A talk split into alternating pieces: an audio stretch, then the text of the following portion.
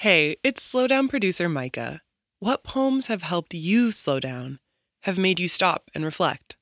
We want you to send us your selections for a series of upcoming episodes. Head to slowdownshow.org slash community to submit, or go to our Instagram at slowdownshow to find out more.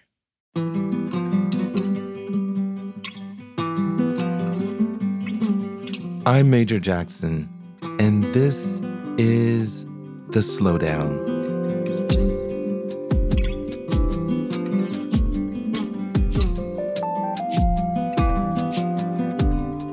At a reading recently, a fiction writer friend, publicly making the distinction between herself and me, stated For novelists like myself, words are tools. But for Major and his ilk, Words are jewels. That's facts. The litmus test to any writer's worth is how much they cherish language and how that love is tooled or jeweled in the very fabric of a phrase. And where do we satiate this craving beyond our own deep reading? The dictionary, of course.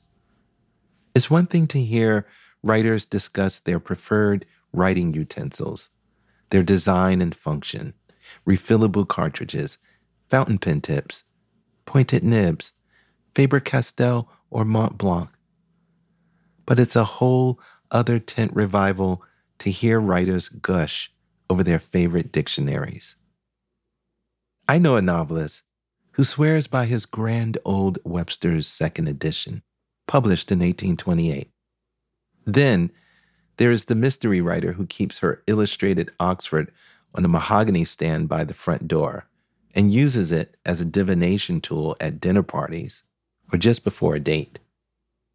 With its 600,000 words, the Oxford English Dictionary never fails to turn a mere search for a word into a descent down a luxuriant hole of splendid etymologies and illustrations.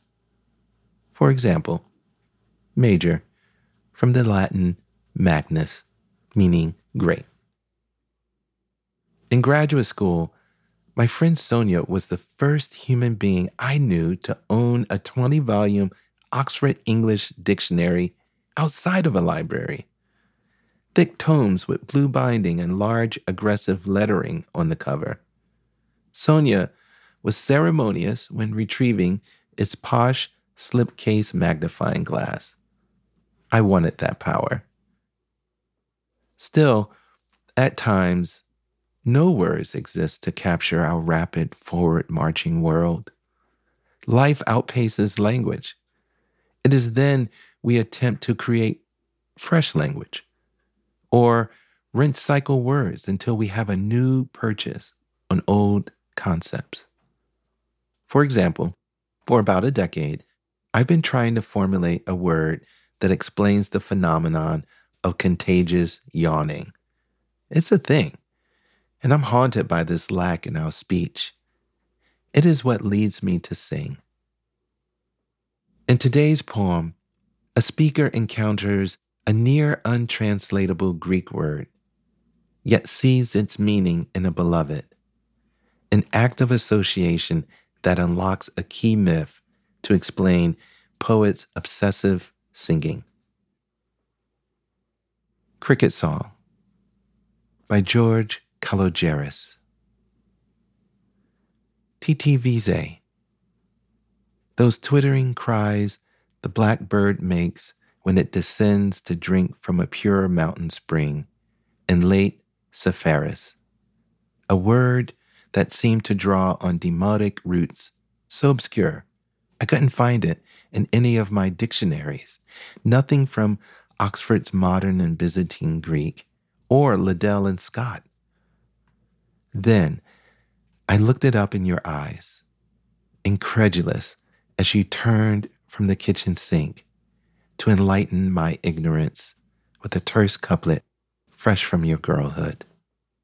A song about what the crickets sing at the height of summer. The dripping faucet gleams like a source that goes back to those early poets who loved to sing so much they forgot to eat. So the gods turned the poets into creatures so tiny that now they feed on the dew. Titi Vise.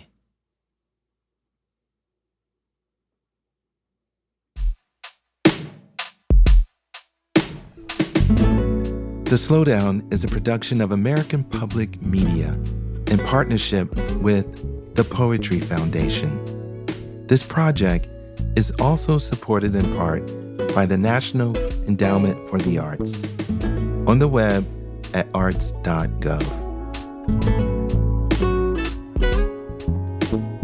To get a poem delivered to you daily, go to slowdownshow.org and sign up for our newsletter.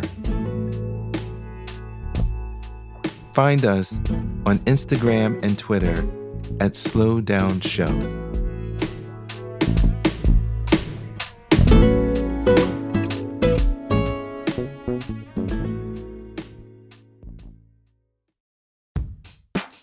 We all want to be our best selves, but it can be an expensive journey.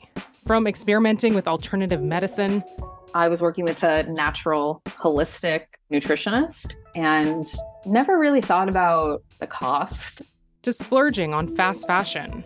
I was spending like all my tips. I was definitely spending like $200 a week. I'm Reema Khrais, host of Marketplace's This Is Uncomfortable. This season, we explore the cost of self care and the real motivations behind our spending choices. Listen to This Is Uncomfortable wherever you get your podcasts.